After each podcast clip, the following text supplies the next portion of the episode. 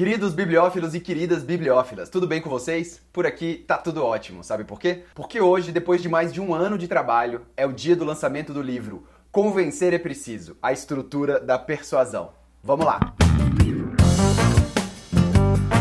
Olá pessoal, no vídeo de hoje vamos falar sobre este livrinho muito legal, prático e útil, chamado Convencer é Preciso, a Estrutura da Persuasão, escrito por este que vos fala, sim, Frederico Braga.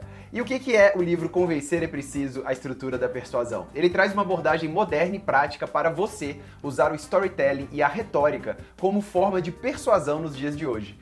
E ficou lindão o livro. Olha só a capa, azul com laranja, a contracapa, que é toda laranja, e olha só como é que o índice tá bonitão. E olha, eu quero te pedir de coração, me dê uma chance Veja se esse livro é útil para você.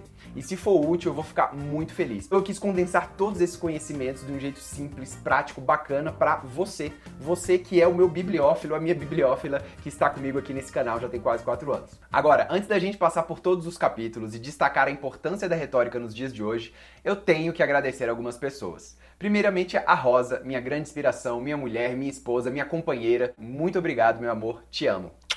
Eu também tenho que dedicar este livro aos meus beta readers, aqueles que leram, criticaram, sugeriram, foram todos de grande auxílio. A participação de vocês foi inestimável. Em especial do Pedro Gadelha, da Érica Braga, minha irmã, da Maura Michaud, da Candice Scórcio e da Sueli Zanini. Muito obrigado a todos vocês. Agora vamos falar por que, que a retórica é tão importante nos dias de hoje. A gente vive em um mundo onde a comunicação é cada vez mais rápida e efêmera, e é fundamental saber como se comunicar de forma clara e impactante para se destacar em meio a tantos estímulos. Entre os principais pontos abordados no livro estão a importância de conhecer o seu público-alvo, de definir uma mensagem clara e objetiva, de usar recursos persuasivos como a empatia e a autoridade, e de criar uma estrutura lógica e coerente para a sua argumentação.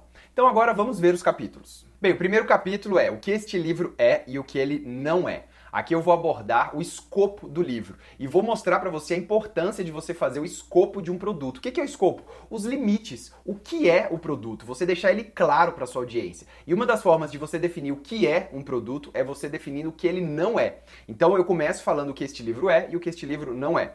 Depois do segundo capítulo a gente vai falar sobre storytelling. E o storytelling a gente vê que tem duas abordagens que podem ser feitas do storytelling.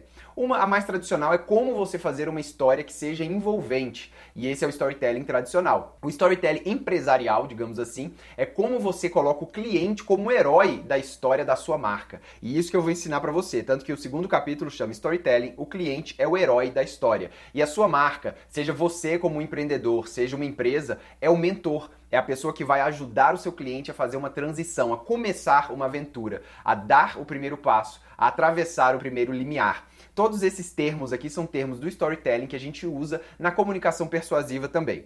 O terceiro capítulo é retórica, falando que o seu discurso é a flecha. Então, uma vez você definido o seu produto e você sabe para quem você vai se comunicar, ou seja, você definiu o alvo da sua comunicação, a retórica é a flecha que vai atingir este alvo, que vai levar a sua verdade ao seu público e fazer o seu público tomar uma ação, porque a retórica, ela é a arte da comunicação influente. E a gente aqui está usando um dos tipos da retórica que chama retórica deliberativa, ou seja, ao final de uma fala, quem está ouvindo vai ter que tomar uma decisão, seja no sentido do pensar, do agir ou do, do sentir. E geralmente essa decisão é comprar o seu produto, porque ao comprar o seu produto, ela começa uma aventura. Por isso que a gente usa o storytelling para definir quem é o cliente, colocar como herói e definir essa aventura, a jornada do seu cliente. No capítulo 4 eu trago o Faça Você Mesmo, um passo a passo, um guia prático, onde você vai respondendo as perguntas e você vai elaborando a estrutura da sua persuasão. No capítulo 5 eu trago ferramentas, que são os atalhos mentais, que muita gente chama de gatilhos mentais, mas na verdade